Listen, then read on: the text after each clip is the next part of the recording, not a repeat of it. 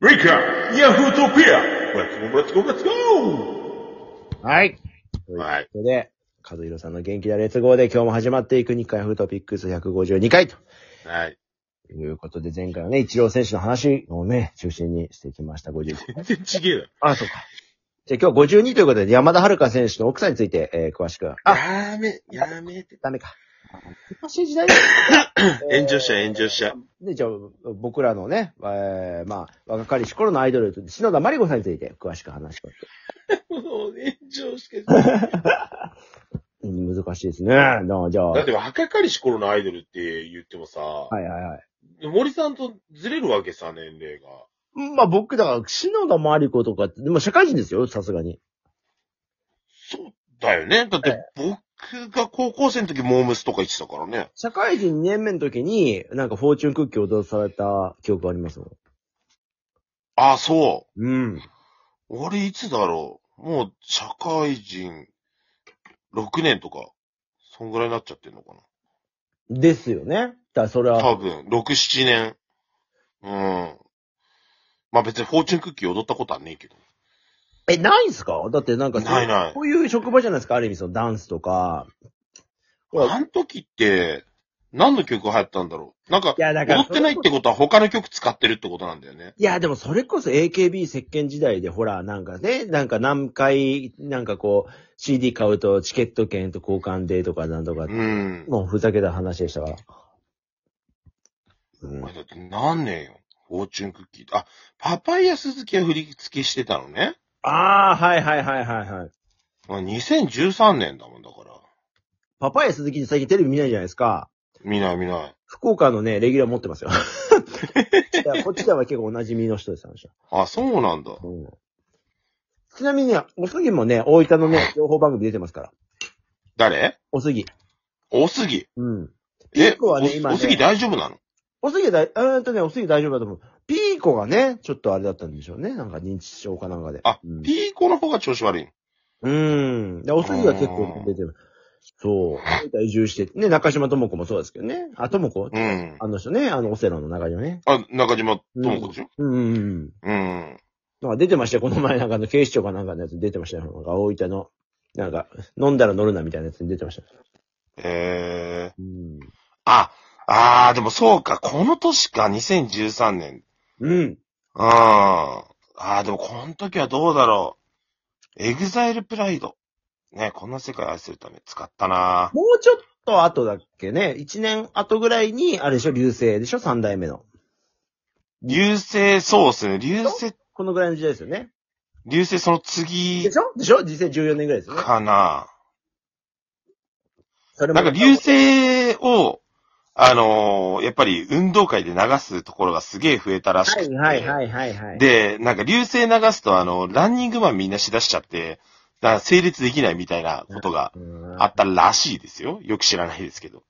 いやー、時代だなーうーん。うん。やってましたよ。やってたね。うんえいえやー。どう、どうなのハマったことありますそのアイドルとか。ないです。ない。うん。ないな。まあ僕もないけども。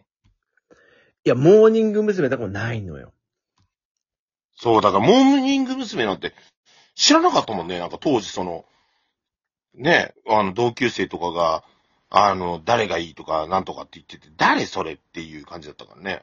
でもまあ、そういう意味ではね、生のっていうのが、 あの、小6の夏休みぐらいかな、に、あの朝起きてすごく、あらおちんちんどうしたみたいな時に、うんあ。のモーニング娘。のメンバーが全員裸で踊ってるっていう夢を見た時に、初夢の目覚めというのはありましたけどね。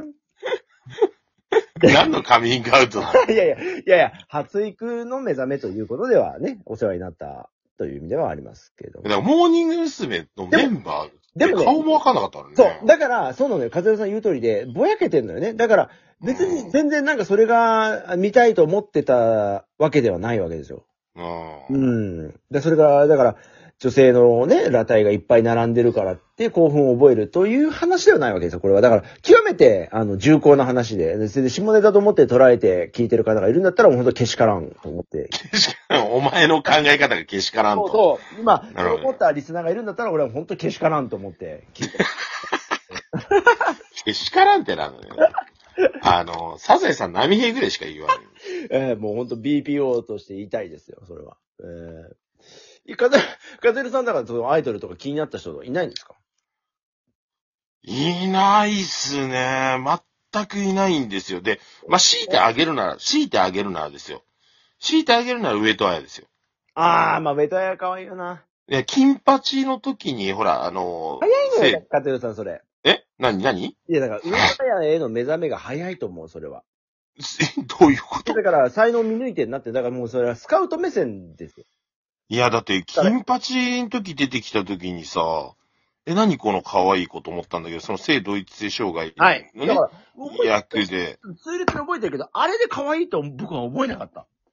あ、ほんいや、だから、ま、いや、だからまあ、最初出てきた時に女子だと思ってたら、あのー違うっていう、ん役どころで、え、 嘘、みたいな感じだったんだけど、まあ、結果としてその後、ね、あのだからそ他のその時点で気づいてるっていうのが、ほんとすごいスカウトっぽいですよね。ーそうなのいや、あの時に可愛いって思えなかったの、正直。いや、可愛いのは可愛いんだろうけど、まだこの子は先だよねっていう、先物買い的な可愛さだったと思うんですよ。なるほど。うん、だからそれを可愛いと思える和代さんの才能が俺はもう乾杯。いや、でもだから、あれ、当時ほら、なんていうの、あの、髪の毛短い子とか好きだったからさ。いやー、だからそれ未だにね、俺は難しいのよ。だから髪の毛短くして可愛い子って本当に可愛い子なんですよ、僕から言わせると。ああ。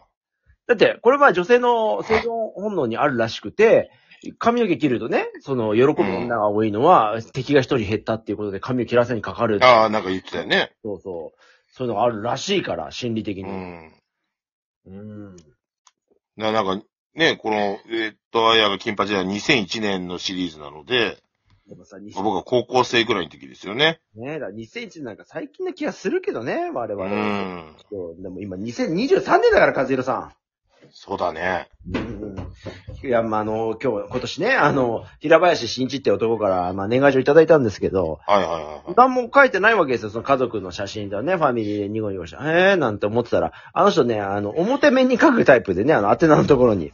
えそうそう、今日ほら、あの、収録日にね、あの、あれですけども、あの、お年玉の当選があるわけですよ、あの、番号の。ー、で、それで確認をしてたら、まあね、あの、まあ毎年当たるから、あれちゃんと見なきゃいけないんですけど、まあ当たっててね。